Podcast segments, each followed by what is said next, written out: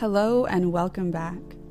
Come sit for a spell and join me round the cauldron for this sometimes rambly, sometimes educational podcast hosted by me, Megan, an everyday modern witch. The podcast is back. Things are going to be different on the podcast now as I bring on special guests. Anyone from authors, influencers, content creators, podcasters, and everyday people just like you are welcome on my show.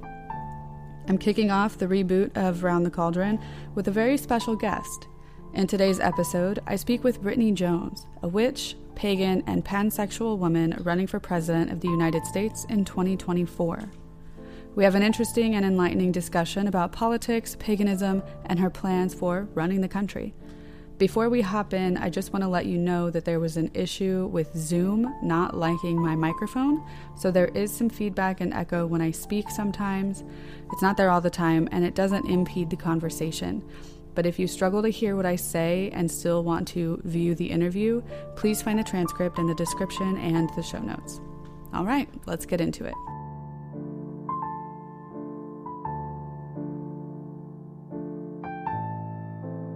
Thank you so much for joining me today, Brittany. Um, I'm really excited to talk to you. I know we've had a bit of a scheduling thing going on with both of our lives and the chaos that comes with living. Um, would you like to tell everybody that's listening a little bit about yourself? Um, sure, and, and thank you for having me on as well. I, I always love coming on podcasts, especially pagan podcasts. Um, my name is Brittany Jones. I'm running for president of the United States as an unaffiliated candidate in the 2024 elections. And I'm running openly pagan, openly married to a woman, openly everything, um, pretty much a lot of far right wingers hate, and even some leftists. so, because uh, kind of hated on both sides of the aisle when they're with the Christian ideology. So, I have a lot of backlash coming my way, but also a lot of support from our community. Yes, I have seen all of the support that you have, and it's amazing. And I just like, if I could give you a round of applause without it being extremely loud in the audio, I would, because I've been saying for so long that we need someone like someone like you to run for president uh, or like be in any sort of position of power to just kickstart the movement in the right direction.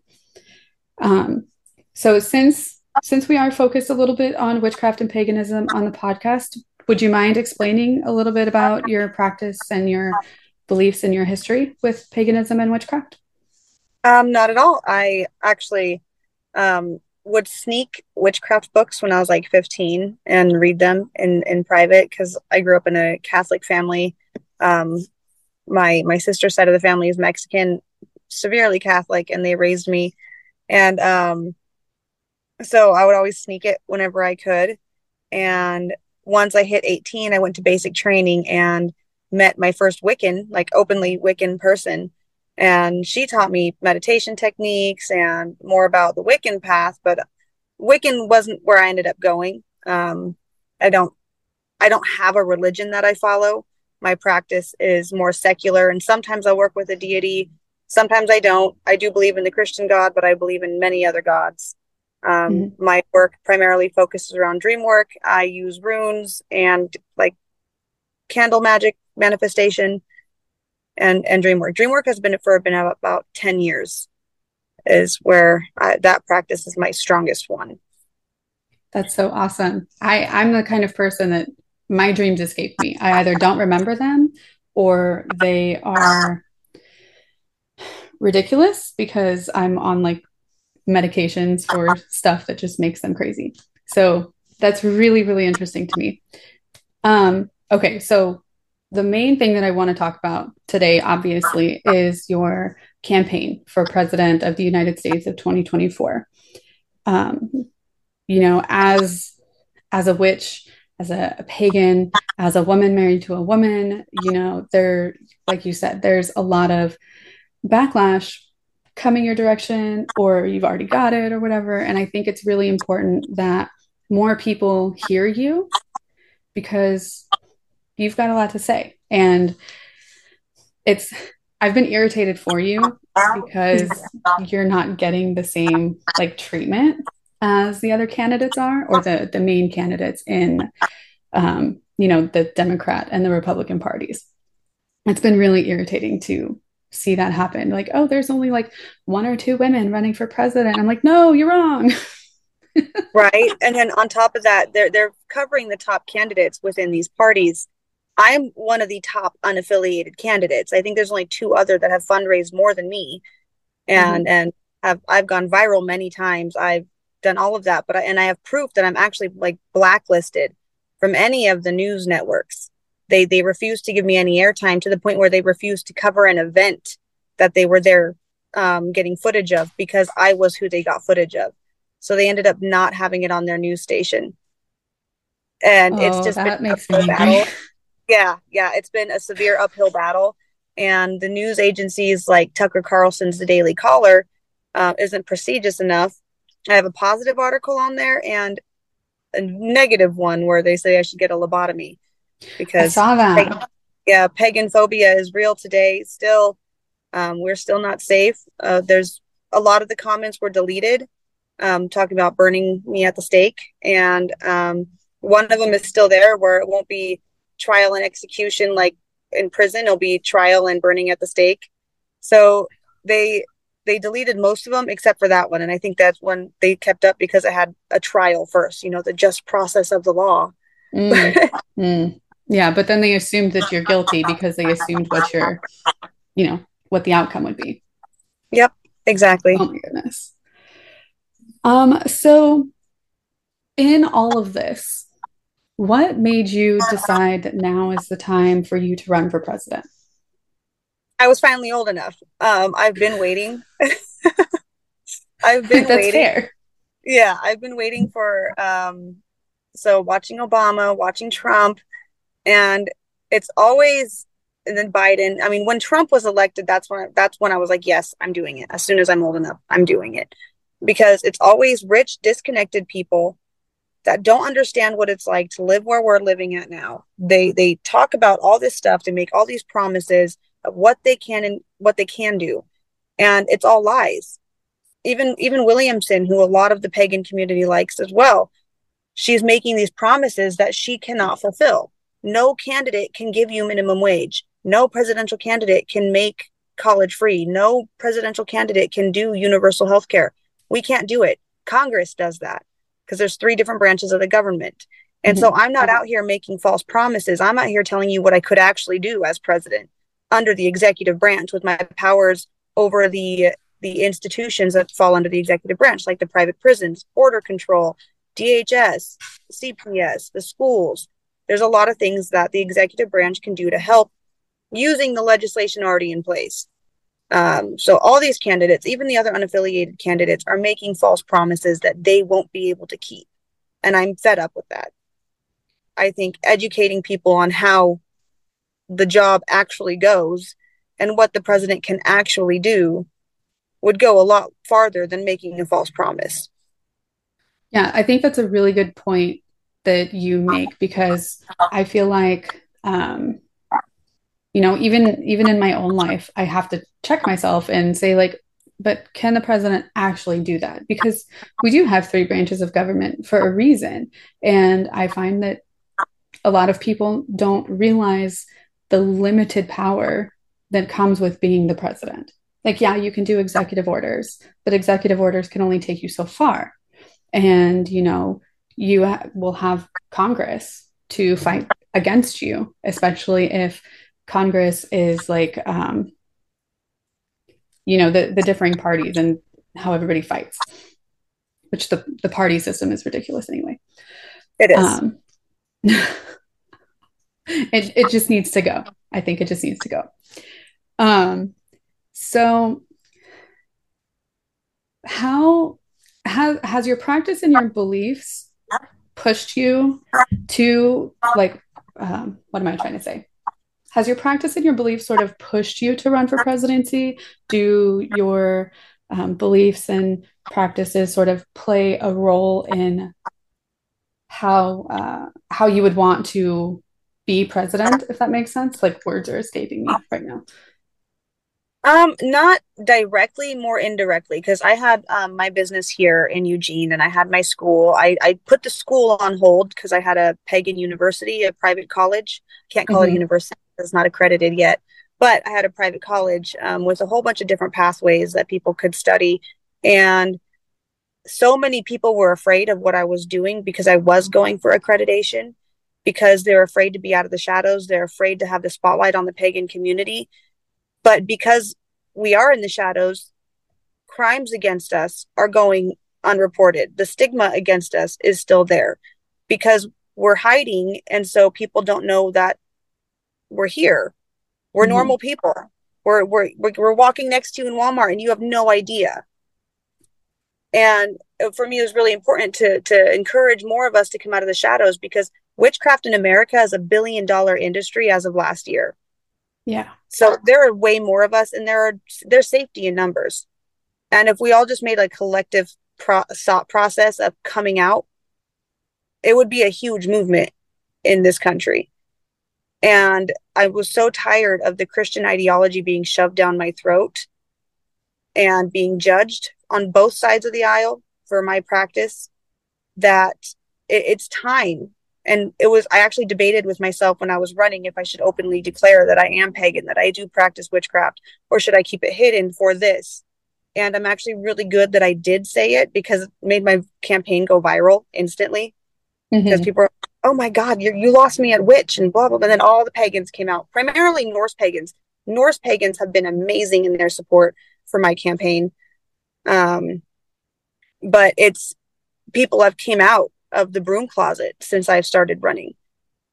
And it's, I think that representation is important. I think that's really awesome. And and it's funny to me that it's like the Norse pagans who are like, yeah, because I, you know, I would imagine it would be everybody. But I think maybe that has something to do with Norse pagans already being in the spotlight mm-hmm. for negative reasons, you know, with um, like the Odinists and the AFA and the white supremacists who have co opted their symbols and their beliefs for ridiculous reasons to, you know, further their racist agenda. Um, but I think, I think you're right. I, it's, it bothers me that we have this billion dollar industry, but it's, it's out there, but we personally have to hide it you're profiting off of our secrecy and our fear. I like to say it's the one of the biggest forms of cultural appropriation that's going unaddressed in America. Um, you know, we talk about cultural appropriation with the indigenous heritage, and I do call out Norse pagans who try to use that chin line. Mm, that's mm-hmm. That's not for for Norse pagans. Um, there is indi- beautiful indigenous culture from the Norse areas, from the Norse heritage. We don't have to take from indigenous heritage to to be unique and special and and make that statement. So you know bringing, bringing that respect but that also plays into the fact that the own appropriation of our of our practices in hollywood you know there's charm there's supernatural there's there's hocus pocus. And yeah they're fun movies they're they're great movies but people celebrate this, spend billions of dollars on it. While back in 2021, a woman was burned alive in her trailer because somebody thought she was a witch. And that disconnect there is so insane to me. And Walmart is selling sage now. Places like Joann's and Michael's, they have sage and and witchy items. They're profiting off of us while also condemning us at the same time. And Absolutely. it's it needs to stop we need more representation. We need more people speaking up. We need more communities coming together and we need accountability within our own community as well.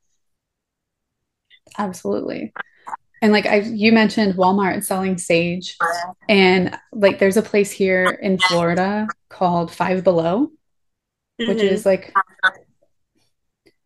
it's like a step between the 99 cent store and Dollar General or okay. um, Family Dollar. So everything is $5 and under. And they have things on chakras and sage. And then they have the dragon's blood sage, which is just covered in like red powder. And I just, I want to scream every time I'm in there. And every time I go in there, it's like half gone. And I just, I wish people could understand one, what they're buying, but two, that there are better places to buy those types of products that support the actual indigenous communities and that also, you know, don't profit off of us while also, um, you know, like you said, condemning us. Right. And uh, I think you're right. If more people stepped forward and had the courage or the safety to be able to come out into the light, I think that would that would be really beneficial. And I think you're probably playing a larger role in that than maybe you realize. I don't I don't know how you feel about it, but like you're out there and you're in you're in the public's eye in whatever way you can be as an open pagan and witch. And I think you know, as you said, more people are coming out of the broom closet, so to speak, because they see you or they've thought about it for themselves. And there's definitely safety in numbers. Um, and you mentioned a metaphysical college in Eugene that you opened or were opening? It was an online school. It was ran for about two years before I, I put it on pause to do this. Mm-hmm. Um, definitely some learning curves. It wasn't perfect by any means, and I can't wait. If I if I had been rich, it would have been a lot easier to set up.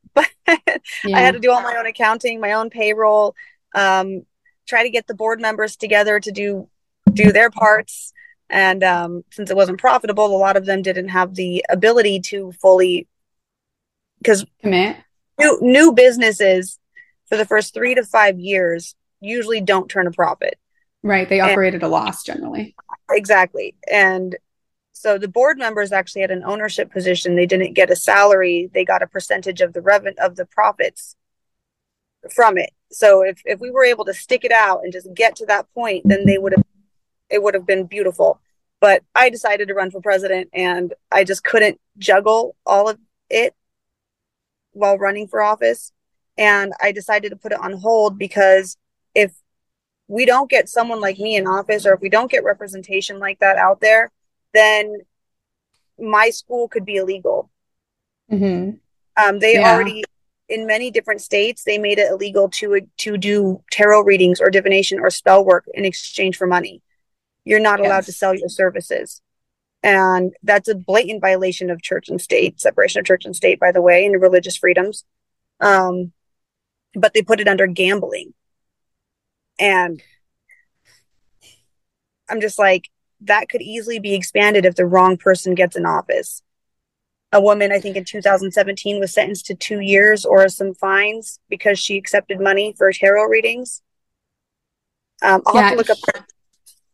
Here in Florida, there's actually a law that says anybody that does tarot readings um, I'm not sh- I'm not sure about the semantics of it if they only cover like readings done in person versus readings done online, but you're supposed to be licensed. You have to have a background check and the fee is like $500 a year. And I'm like but but why? Like why why can't I do this under the fact of like my faith or um what's the difference between me performing a healing spell for someone and me going to church and having them pray for me? Exactly. Exactly. um, so i was scrolling through your tiktok you know trying to take notes and stuff and i noticed that you had talked about an issue that you ran into with um, licensing for the school. Yes. was that because of the type of school it is?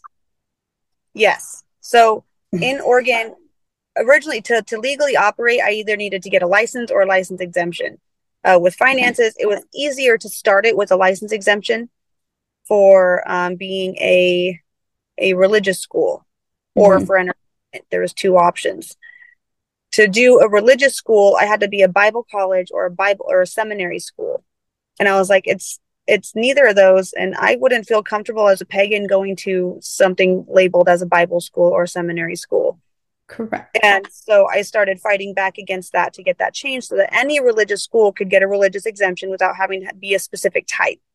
Mm-hmm. um, while i was doing that fight i got a license exemption under entertainment because we're not real. Nope. Totally fake so I got I got a license exemption under entertainment, so I could at least legally operate the school. Um, the license itself doesn't change the value of the materials that were being taught, and so I just took what I could get. I did end up getting it changed in Oregon so that any religious school could get a religious exemption um, for that without having to be a Bible or a seminary school. So I did not end up doing that because I did end up deciding to go forward with accreditation and we were only like 21 credits away from being able to submit our school for that. We had to have each class worth a certain amount of credits for an associate's degree. We had to have enough classes to have enough credits for an associate's degree to submit for accreditation. And um, we were 21 credits away when when I started this journey of running for office. Um, so it's it's shelved for now. The website I think is disabled right now currently. Um, but as soon as I'm done fighting this fight, I definitely intend to get back to building it. I cannot wait to have my physical university. I want to be the little old lady in the cottage in the back pruning her roses in the front yard and students whispering like who is that old lady oh she started the school I, I think that would be fantastic and i mean i guess there was kind of a silver lining to all of that issue because now you know you were able to get it to where anybody any religious school could get that kind of licensing and not just a Bible school or a seminary school. So, I mean, kind of a silver lining. And I do hope that you're able to get back to that whenever the presidential journey is over, because I think that would be amazing. And also, I'm moving back to Oregon. So, I mean, I won't be over in Eugene, but I, I'll I'll be there. cool. I don't know exactly where we'll build the physical campus. I was looking at like five, two to two thousand to five thousand acre campuses, like like properties for sale, mm-hmm. um, in the middle of nowhere, because mm-hmm. I just want it to be its own thing and not um, not beholden to city bylaws and city rules. And yeah, let's make our own witchy town, pagan town, out in the middle of nowhere that respects the environment and has different practices and is safe for us. Yes, please. I think that would be so amazing because everybody else has their schools. Why can't we? Mm-hmm. Exactly. We've got like the online stuff, but we never get the financing or the donations or the capital behind us generally to be able to move forward with some sort of physical location, especially accredited. That's really awesome. Yeah, there's um there's some that have the religious exemptions in their state, like the Grey School of Wizardry. It's a really old um school. I think they're in New York or somewhere, and they do have a small campus. Mm-hmm. And um, oh God, Cherry Hill Seminary in Eugene or around where I am, they have a small school building, and they're sec- they're they're for pagans too even though I had no idea. I knew about them, but I thought they were just another church because they were a seminary school, but they're a pagan mm-hmm. school. But wow. any school I found online, they don't have the acc- full accreditation. It's all um, religious exemptions, religious accreditations. It's not. Mm-hmm. I want to be. I want my school to be like the Harvard of pagan schools. Transfer between community colleges, universities. I want it to be to make us to be something that's going to pave the way, I guess you could say, break those stereotypes. Yeah, I think I think that's a really awesome goal to have and you know opens the door for for more people to do that either like on a large scale or a small scale. And i had no idea there were other schools out there that were um, that had like the religious exemption that are smaller. And i mean honestly, maybe if I looked a little harder, I could probably find them. but I wear so many hats that yeah, I like barely have time to leave my house. I, I, I feel that. I feel that. Oh my goodness.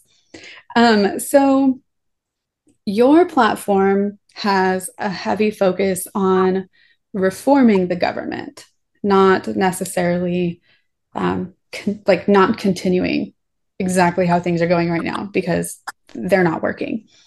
Um, so, what is your approach as an unaffiliated candidate to sort of meet the other two branches of the government in the middle and come together so that progress can be made and things won't just stall as people try to like get in your way and stop things from happening?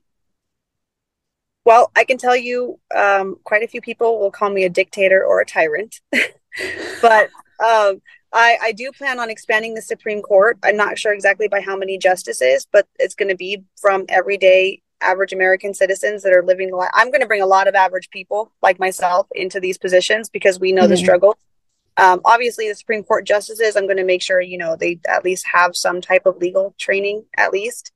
Um, we have too many unqualified people in those positions right now. And um, get diversity in the judicial board.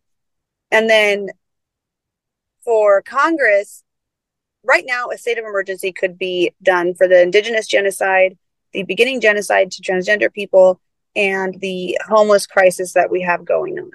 Mm-hmm. um, especially going into winter a lot of homeless people are going to die. And in summertime they also die from heat exposure. Mm-hmm. and so I do plan on enacting a state of emergency. And when you have a state of emergency in conjunction with genocide happening on American soil, the president gets a little bit more abilities, more unilateral power. And I plan on freezing the assets of people like Ron DeSantis and Greg Abbott. And I won't put any, you could put a sanction on the states in that position too, but I would never do that because I don't want the people in the states to suffer. Mm-hmm ever. We're supposed to be protecting them at the federal level. But um, the people who are directly contributing to the legislation that is taking away our rights would get assets frozen. We'd have independent task force doing um, investigations on them for crimes against humanity. Greg Abbott is violating international law as well as civil and criminal laws in the United States. And um, DeSantis is also violating human rights laws in the United States. And people try to say that there is no genocide going against transgender people because they're not being murdered. And genocide is not just murdering someone, it's the erasure of a group of people. In, in right. I think it's eight steps removing children, removing literature, um, taking away medical care. And there mm-hmm. are the suicide rates that are going to be rising. The less medical care they get, they're not able to, they, they get depressed and they they kill themselves. And this is a form of genocide. Now, the indigenous people have been facing genocide since colonizers came to this country. Mm-hmm. And if we could get our communities to stand together, because a pattern that I'm noticing, and, and people don't like when I point this out because they don't like to feel guilty or they don't like to feel um, like they did something wrong. And I'm not saying it's from, it's not on purpose that the indigenous community and the black community have stood with when women were getting our rights when the pride movement started it was a black transgender woman that ran the movement.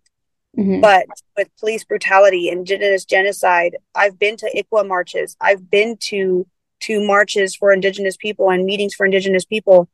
And it's typically only indigenous people there.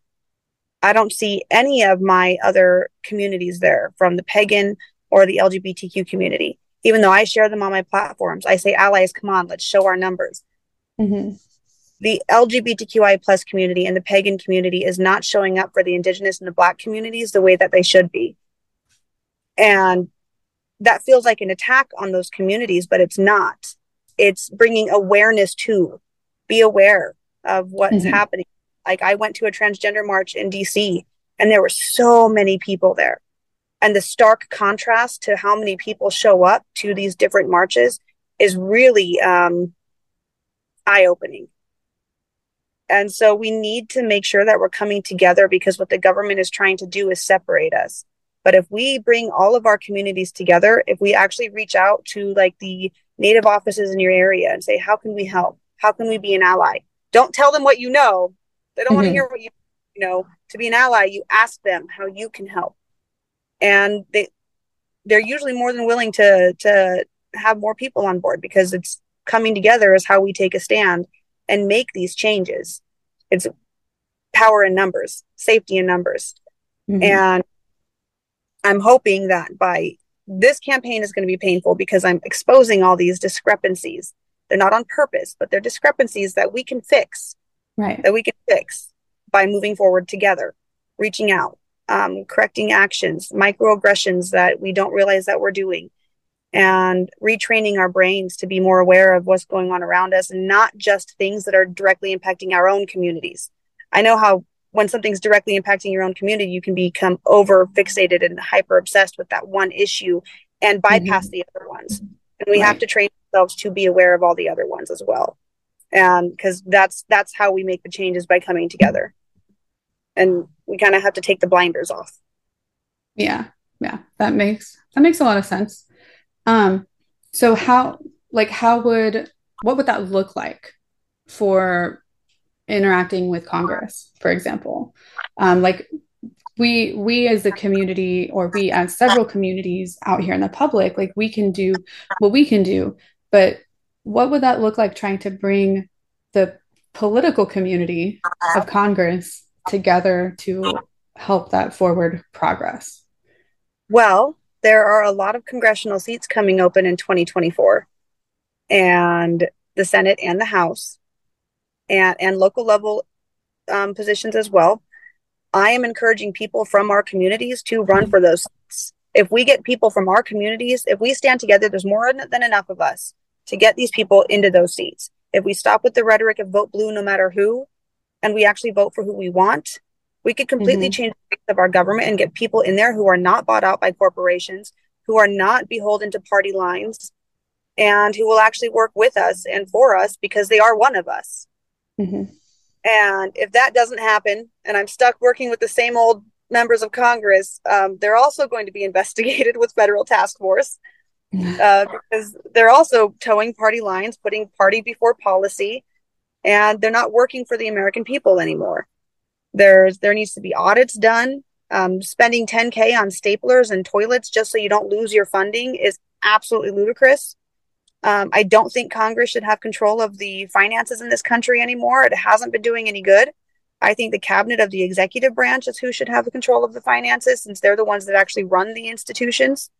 Mm-hmm. Um, but I'm encouraging people to run for office. If if you if you run if you run independent or unaffiliated, um, no labels is looking for candidates. The Good Party is looking for candidates. Run for something is looking for candidates there's organizations out there that will support you. And this last election had more unaffiliated independent candidates at the local level than we've seen for a really long time get elected into office. And I want to make a wave of people running for office. Mm-hmm. And let's get us let's get us in there. there. We have the numbers. We just have to be confident enough in ourselves to vote that way.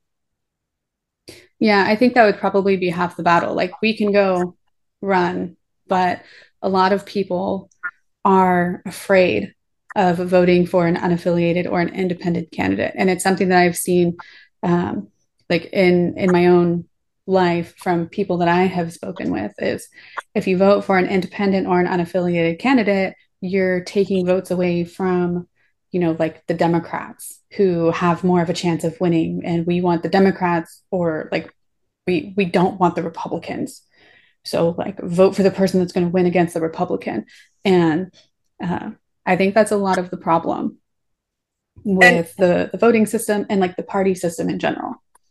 Yes. And teaching people that we outnumber them. I think right now, unaffiliated independent outnumber Democrats and Republicans combined by about 85 million people. I know oh, wow. Oregon. Yeah, I know in Oregon, unaffiliated voters outnumber Democrats and, and Republicans. Ohio has 7 million and something registered voters. Out of those 7 million, 6 million are unaffiliated. There's more and more people are turning away from the party system. I do say, however, that if you're running Democrat for a state office, I will still support a Democrat for a state office. I don't support parties for federal offices. That's just my own personal belief. We should not have parties in, in the federal office. They're supposed to oversee everyone. Um, but you know, don't just vote for the rich person. The rich people are the problem. Mm-hmm. let's let's focus on research your candidates. You get a you get a voters pamphlet. You get a list of candidates that are in the voters pamphlet. You can look up on your voter registration um, website for your state and see a list of everyone who's running. Go to their websites, Google their name, find their social media, do your research. Yes, it's time consuming, our lives and freedoms are literally in the balance. So take that time. Yeah. Take that I fully agree. And and it's like I think the time consuming part is what gets a lot of people tripped up. And and that can be tied back to the entire circle of like uh, corporate exploitation of labor and we're working to scrape by and some people are working two or three jobs and like they don't have time so then they vote for the person that matches their party because they don't have time to research. So it's like all connected. Like if you have time to lay in bed and scroll through tiktok for two three hours i'm guilty of this myself when you get sucked down the tiktok rabbit hole mm-hmm. take a break spend 30 minutes go to your website write down the list of people and then just once a day, twice a day, Google one of them. Just take it bit by bit, like an ADHD schedule. Yes. And a, a helpful tip that, that I have when it comes to researching uh, people and, and even corporations for like some of my freelance stuff, I have learned that if you type in the person's name and the word conspiracy, or like, um, oh, there's another word, what I'm trying to say, like when somebody does something wrong or they get caught up in something that they shouldn't have been. I know you're. T- I know. Oh my God, what's that?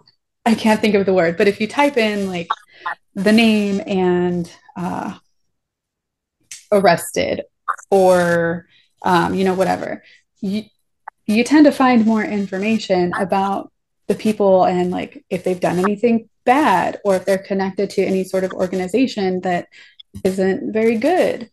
Um, so, like yeah, Biden, it, it's doable. um, but yeah, um, people. This is another thing. Uh, a lot of people like Biden. Um, he has violated indigenous treaties multiple times during his his his time in office. Um, so another thing I like to say is if you say you're an ally of the indigenous community, don't vote for Biden because that's not being an ally. Um, he has BlackRock executives that he has hired to work at the White House. Um, BlackRock is behind the oil pipelines that are violating the treaties. Mm-hmm. Uh, the oil pipelines that the Republicans love so much because they love their oil and their oil field workers and the money that they get from that. They're all tied together. The two the two parties are in the same pockets of the same corporations, and it's not going to change. And if you do the same thing over and over again, expecting a different outcome, that's the definition of insanity we need to break the cycle. We need and there's enough of us. And i think finally enough uh, enough of us are tired of what's yeah. been happening. I think enough of us finally see this is not working. We need something different. We just need to be able to connect to the others that also feel that way so that they know they're not alone. Because if they mm-hmm. know they have the numbers and they'll be more likely to vote for who they want to vote for. The whole point is to take away votes from the democrats and republicans let's take those votes away. Let's make them lose. Yeah. Put it where put it where the most good can happen. Yeah exactly. And the only wasted vote is when you vote for someone you don't actually want to vote for. That's the only yeah. time your vote is wasted. If your vote really didn't count the government wouldn't be trying to tell you so hard that it didn't count. They don't want you voting because they want to stay in power or mm-hmm. they want mm-hmm. you voting of the two parties because they want to stay in power. Exactly. Exactly. It's all a big sham. yep. So, what then? You've talked about Black Lives Matter, you've talked about the Indigenous community. Um, I'm not sure if we've talked about the queer community yet. Um, what what are your plans then when you become president for protecting and working with the underrepresented communities here in the United States?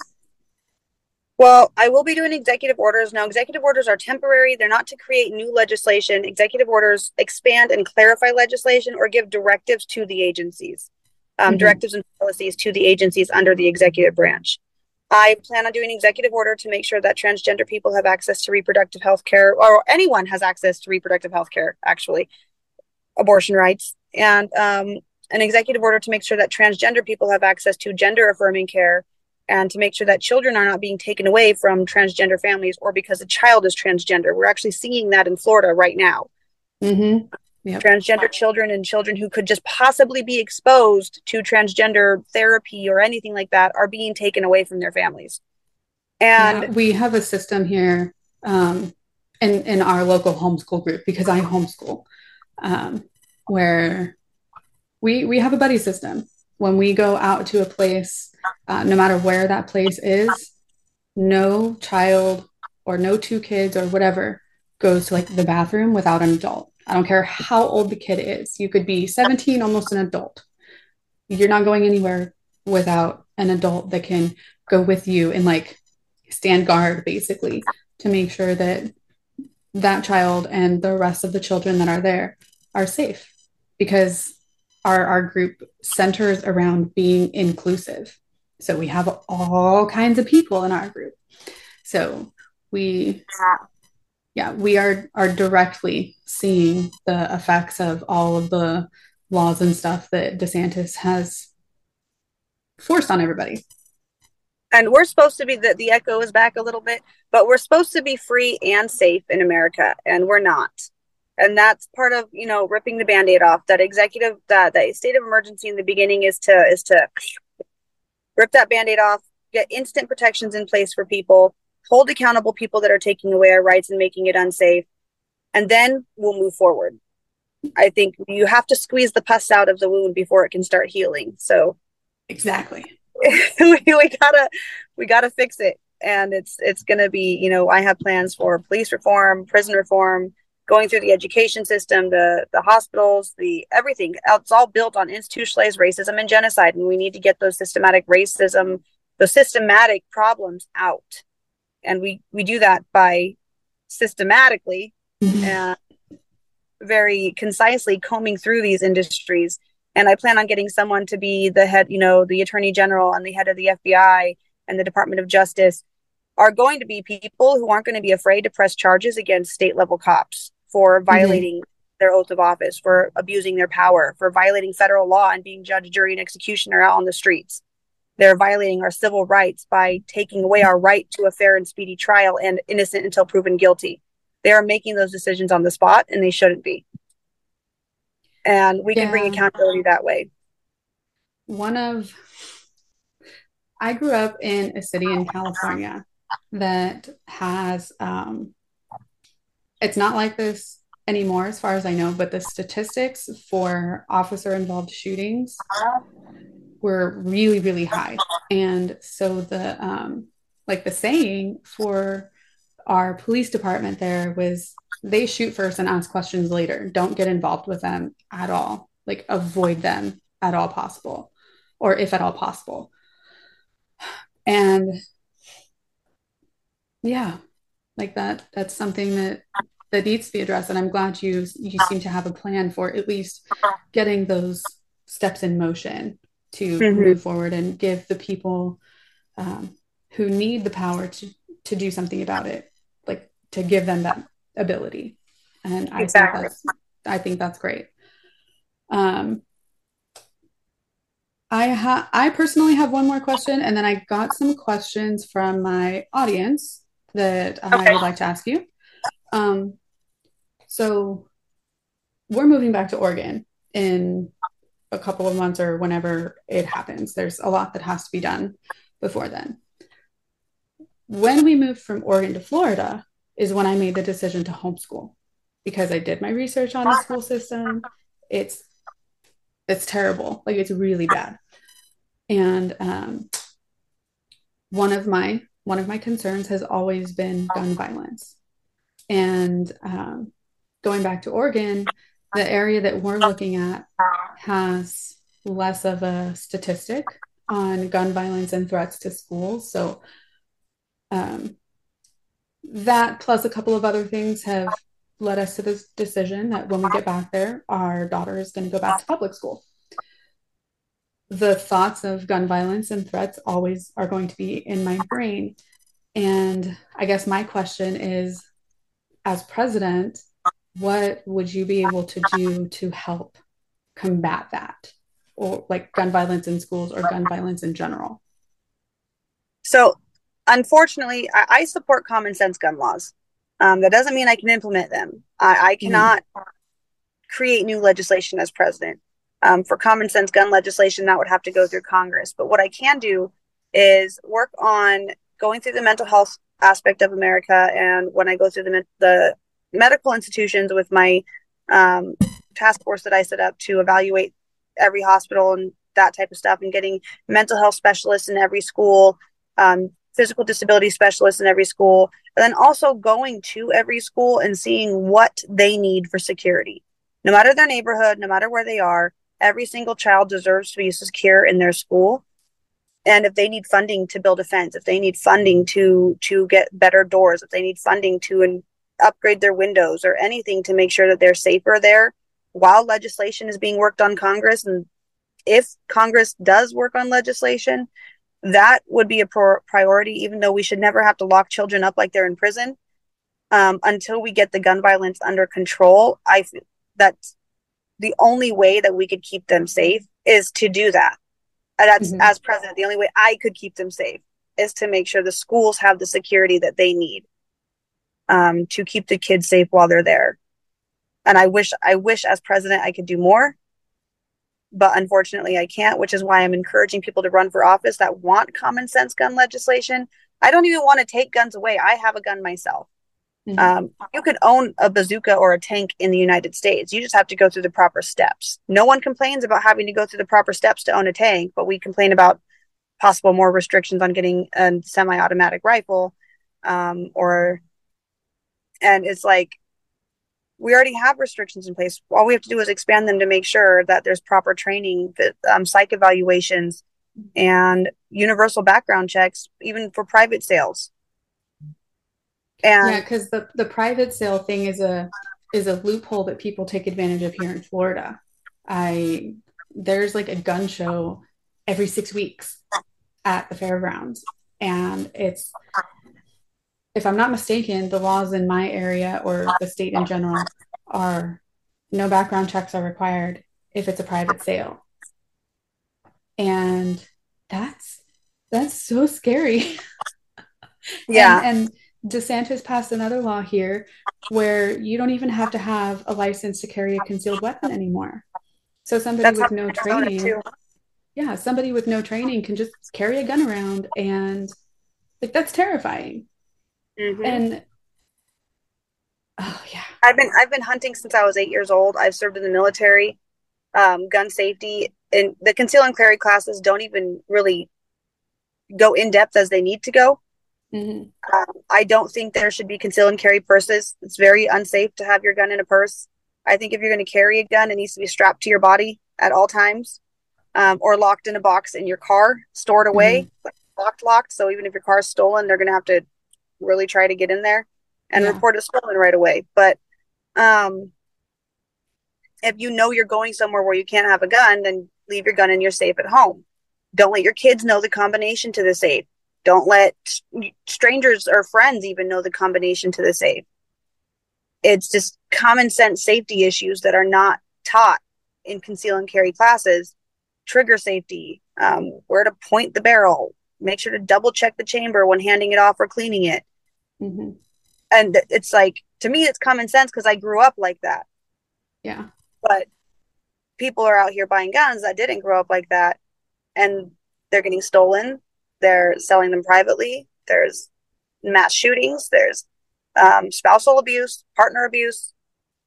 Uh, my son's father, he had schizophrenia and PTSD from the military.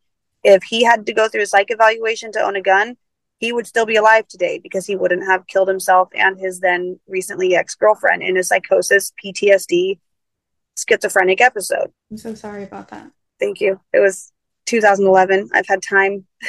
It's been me and my son for years now. But using that for an example, um, a lot of people would still be alive today if we took the mental health of our nation seriously. Yeah. I fully agree.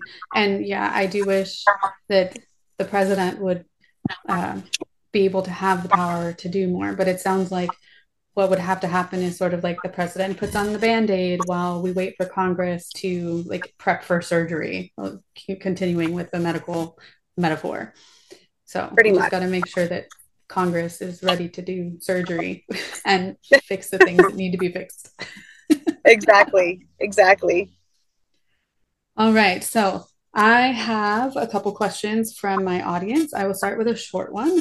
Um, well, it's a short question, but it might be a long answer.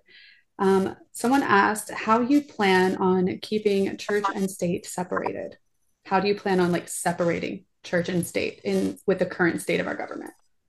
That's a good one. I'm currently working on legislation in the referendum process. 24 states allow you, the people, to get laws, new legislation on the ballot to be voted in. So you bypass your state legislature. You don't have to wait for your elected officials to do their job. You can just do it for them.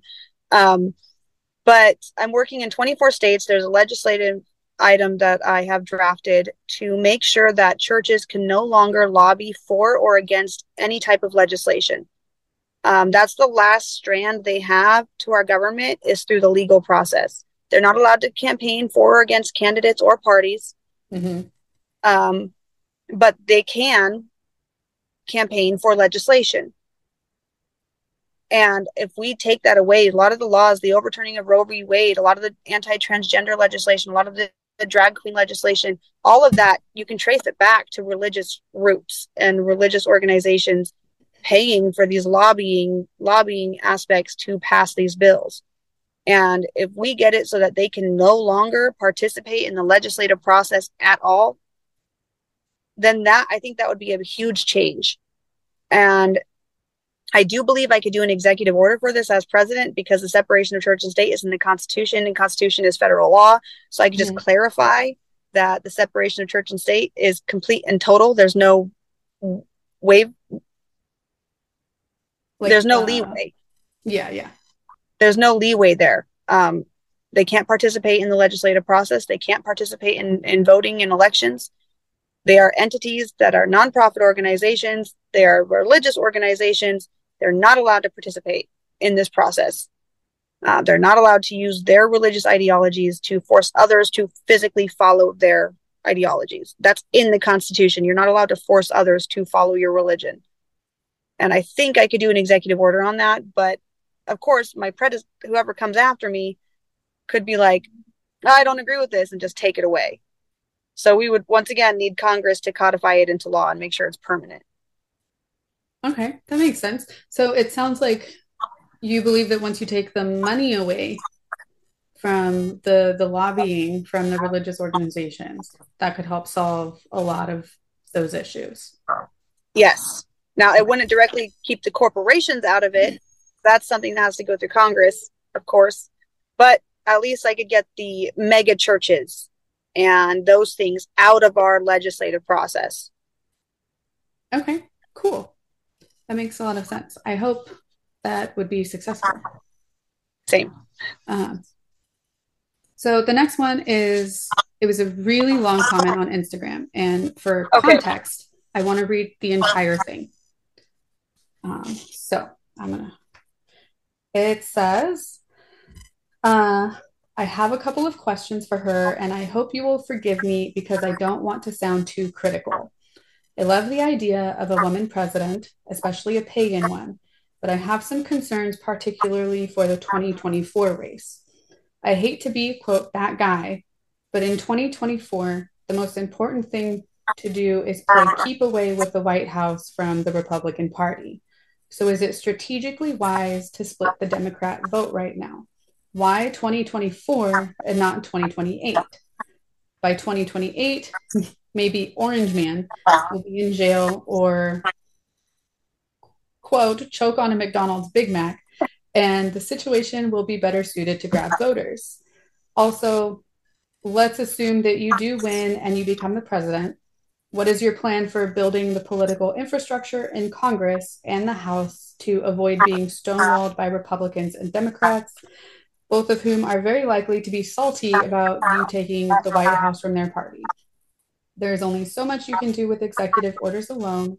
How do you plan on generating support for policy within our current political system without the backing of a third party majority anywhere in sight? Um, he said, Sorry, I'm not trying to discourage you or anyone else, but what you're trying to do is something that I do want, that I do want and support, but is something that will take decades of hard work building a foundation and political infrastructure before it's viable. We do need to start now. What is your plan to build that infrastructure and foundation to make a third party competitive politically? So there were lots well, of questions in there. So if you need me to, I can pull them out. Okay, no. Third party is already competitive politically. That's why they're denying us any news airtime. They know that if we got airtime, we would crush the two party system. We're already competitive. Mm-hmm. Two, Trump will not be the only one with these ideologies. He's not. There's Vivek, there's DeSantis. So what happens after Trump? There's going to be another one. Three, it's been this same rhetoric of keep away for how many elections now? It's not changing. It's always going to be the same old, same old until we make the change. And the splitting the vote rhetoric is literally spread by the two parties so that they stay, they keep in power. Kind of how Harry's Rich, Harry Ritchie's, I think it was, that made the diamond so valuable when really it's just a rock in the dirt that's really common. Um, they mm-hmm. made every single woman believe they needed a diamond ring and diamond earrings every anniversary, and they were able to jack up the prices. Now, the Republicans and Democrats, when they say voting for third party is a vote for the enemy or a vote for the opposition, or you're splitting the vote, they're right. We are the enemy. We are the opposition. And you are you are splitting the vote technically. You're taking votes away from them. But that's how elections work. We're not supposed to hand an office to somebody, especially one who's violating indigenous treaties in the pockets of BlackRock, uh, not really working on police reform or prison reform, um, not enforcing treaties, which the president has the direct power to do. And it's just one of those things where we got to grow some some balls or some ovaries, however you want to look at it. Mm-hmm. Take a stand because the rhetoric's not going to change. And I like to tell people who are spreading the splitting the vote rhetoric that they're working for the two parties, but they're working for free. They're not even getting paid to help keep them in power. And it's a hard pill to swallow. But that yeah. rhetoric, if, if people read that comment, somebody out there that wants to vote third party is going to read that and be like, oh, maybe I better not. So you're adding to the problem of the lack of support by continuing to make those comments and spreading that rhetoric. Instead, say, we have the numbers, we outnumber them. Vote for who you want. Stop wasting your vote by voting for people who you don't want. Mm-hmm. It's it's changing the dialogue of our nation that will change the minds of how we move forward. Now is the perfect time in 2024. Now is the important time in 2024 because whether whether Trump or Biden get in office, things are still going to get worse. Transgender rights are being taken away under Biden. Indigenous mm-hmm. treaties are being violated under Biden. Black people are dying at the hands of police at an increased rate under Biden. He is not yeah. changing anything. He has the power to change it, and he's not. He's doing the bare minimum to secure votes in 2024 because he's in the same pockets. I'm going to say this all the time same pockets of the same corporations as the Republicans. If a Republican gets in office, things are going to fast track. Democrat gets in office, we're still going to go the same way. It's just going to be a little slower and a little less obvious to people who are watching, but it's still going to happen. It's on the same trajectory. The left party in America is right anywhere else. It's the right wing in any other advanced. We need to break that cycle, and our vote counts. Our vote matters. It's the pretty much the main power the American people have is voting. So the yeah, only way to vote, go ahead. the only wasted vote is when you vote for someone who you don't want to vote for. Yeah. So it, it sounds like it's a if not now, then when type of situation. Exactly. Exactly. Okay. And okay. For Congress, for the infra- political infra- infrastructure for Congress, um, that is the people's job. Again, the president doesn't control Congress, but the people control who is in Congress. So if you want the political infrastructure for a Congress, congressional body that's going to work with the president and with the people, vote for those people to be in office. And I will say that I'm already working with elected officials who are Republican and Democrat. So I'm not seeing the issues working with both sides of the aisle. Um, I, I, have people who agree with me on both sides of the aisle. There's um, Paula, she's an elected official in the SEIU union here in, in Oregon. And we've been working on indigenous legislation together and um, i'm learning more about the unions here through her and she's republican and then there's also an elected official in iowa who's a democrat who said that she might actually break party lines to endorse me and then there's an elected democrat official in eugene who's who if i had made it in time i got the wrong time for the event i would have had an endor- a soft endorsement from him so I know, I know. I was like, why did you tell me the wrong time for the event? It's okay though. I did still meet other people um, from other unions, um, but we're working together and we're actually going to be meeting up to go over the statewide legislation I'm working on. Working across the aisle isn't the issue. Fighting the rhetoric is the issue. All right. Um, the next question someone said, where does she stand on the abortion issue? Mainly, is it a state issue or should it be federal? Federal. I'm pro choice, and the right to life, liberty, and happiness is in the Constitution. And um, being pregnant can severely alter your life expectancy, your life um, value, your quality of life. My kidney is no longer where supposed to be because of my last pregnancy. My eyesight's not the way it's supposed to be because of my middle pregnancy. I have a pinched nerve in my, I'm going to censor myself there, but um, because of my first pregnancy. It alters your life. Um, America has one of the highest mortality rates for pregnant women out of any advanced nation. We're number one. Uh, we're also number one for death rates after birth out of the advanced nations.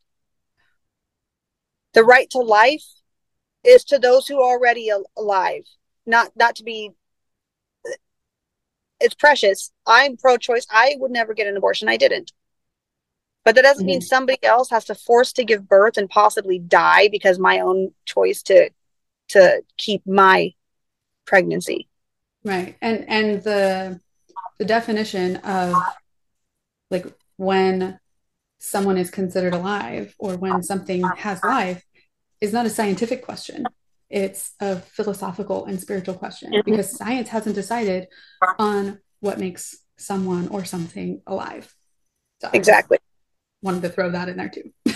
also, also the Fetal Heartbeat Association does not consider the first heartbeat you hear a heartbeat because the heart's not developed. It's two valves that your blood, as the mother, is pumping through. It's not the baby's heartbeat. It's 2 mm-hmm. valves that are not developed into a heart. The heart does not actually develop until 17 to 21 weeks.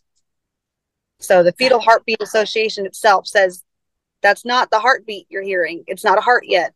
So all these heartbeat bills going into place to stop abortion to access care. I mean, access to abortion care. Um, they're misusing the term. They're not yeah. going by the proper. Yeah. Okay, and then um, I'm not going to ask this one because we kind of already talked about it. It was like about your faith and did that push you toward um, political action.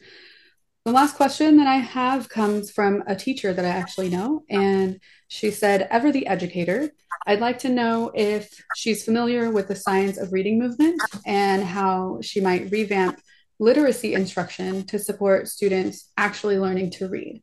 And, and for a little bit of context, if I'm not mistaken, this teacher works closely with students that have reading disabilities and learning disabilities in general, I think specifically dyslexia. Um, so I don't know if you want to like expand that question to like helping support all students with disabilities, if that's even something the president can do. Well, I'm actually not familiar with the science of reading, uh, the science of reading movement. Mm-hmm. I'm not familiar with that. Um, I will never be one of those politicians that hem and haw and pretend I know something. Um, I will say my son hated reading, absolutely hated it. And then he really wanted to play video games with his friends though. So he wanted me to read and write for him all the time. Like, no, you have to, you have to pay attention and, and like do it yourself. And now he types faster than I do. He has public books on, he's published books on what's Wattpad and all sorts of stuff. I, each child has a different way of learning and what motivates them. So I know I'm not familiar with the science of reading movement, but mm-hmm. I do feel that when it comes to the curriculum for children, it needs to be tailored to the individual child and whatever resources we can make available for that. We need to get rid of the standardized testing. We need to get, you know, we need to make learning enjoyable again. We need to make it accessible. And we need to stop teaching, acting like school is a preparatory place for the labor force. We need we need intelligent individuals, not slaves to the workforce.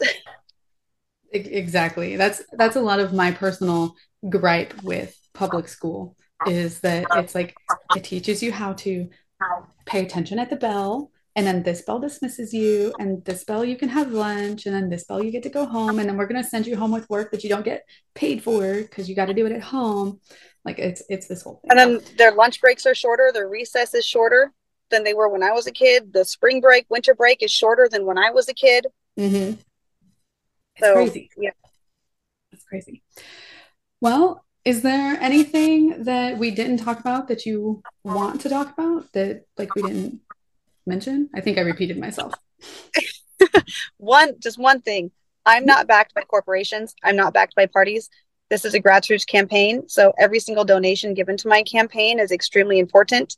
And I know a lot of us are struggling. I'm one of you. I'm struggling. I'm barely living out here. Um, so what I did was I created a subscription link on my website for $1 a month. And you can go to my Linktree on my Twitter, on my Instagram, on my TikTok to easily find it. And you can subscribe for $1 a month. And I have almost 200,000 followers. I did have over 200,000 followers, but TikTok is removing people. Um, mm-hmm. Across all my platforms, I have about 200,000 followers. And if everyone who buys a soda for a dollar a day just donated $1 a month, we could have $200,000 coming in to support this campaign and help me take down these corporate backed politicians. So the the donate links are there. I've tried to make them easily accessible, and just uh, the finances, unfortunately, are where we we need the most help with because the polls need to take us seriously so I can make it to the debate stage, and mm-hmm. we need to travel and meet people in person. Next year, I have to travel to every single state to get on the ballot.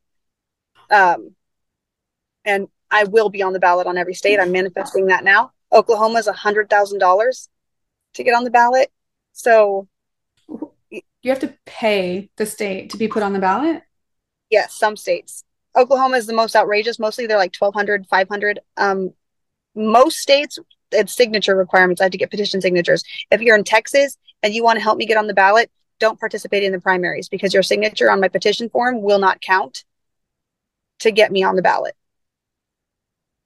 It's another way it's rigged to not support unaffiliated because they know that we're a challenge to their system. So Wait, let's okay. be the problem.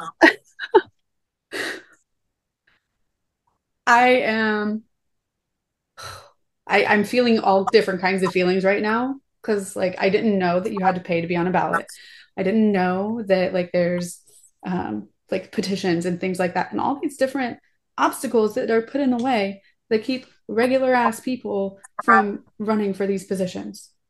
So yep. Well, you can tell can, I'm irritated because now like my cuss words are coming out. Yeah. we can remind people that Joe Biden and other these big politicians have raised he raised over 200 million dollars in 2020 over from donations $200 and less, which means they came from people like me and you. Mm-hmm. If we can band together for a rich man that can pay for his own campaign, we can band together for one of us. Yeah. okay. no, I totally agree with you. Um, so I think that's that about covers it. Um, where where can people find you online? I know you mentioned some of your platforms already, and I will be sure to include links in the description for the video on YouTube and um, for the show notes on the podcast. But where can people find you? Um, Jones for President 2024.com. It has my policies I'm working on, the legislative actions I'm working on now. It has my 100 day plan up. It has some blog articles up about my stances. Um, also, TikTok Jones for President 2024, just all spelled out, um, except for 2024 is the numbers, mm-hmm. is my biggest platform. It's the the way I've been spreading my message. My hashtags have over 11 million views on there. Um, so we also have Jones for President on Facebook. Twitter is Jones for POTUS 2024. Instagram, all the links are in my Linktree. So if you go to one of them, and go to the Linktree, all the others are linked and you can just go check it out. Okay, awesome. Um, actually, I have one last question that I have on here is do you think the American public is ready for a pagan president? I do think I think people are ready for something different. They might step back when they hear pagan, but I, have had people in my chats that are like that, but then I'm like, but you're pretty cool and we agree on a lot of policies, so I'll vote for you. I'm like, thank you for not being a bigot. All right. All right. I think that pretty much sums up that answer. Um, so thank you so much for being here and having this conversation with me. It's been really enlightening on my part as well. And I have learned so much. And I am grateful that I've been able to sit down and have this chat with you. I'm I'm thankful that you that you had me on. I love I love podcasts like this where we get to actually go into an in-depth discussion without a whole bunch of different um, things distracting from the conversation. Yeah. So, all right. Um, yeah. Thank you so much. And we will talk again soon. Sounds good. Thank you for having me on. Thank you so much for listening to this episode. I hope you enjoyed the conversation between myself and Brittany Jones. No matter where you fall on the political spectrum, please make sure you're registered to vote. Your vote does matter, so get out there and make your voice heard in the next election. Follow Brittany Jones on social media if you'd like to keep up to date with her campaign. Be sure to follow me on social media, subscribe to my newsletter, and join my forum. Become a member of Round the Cauldron on my website to get exclusive content, free downloads, and so much more. All of the links will be in the description and in the show notes, and I hope you have a wonderful day, and I will be back next month with a brand new special guest.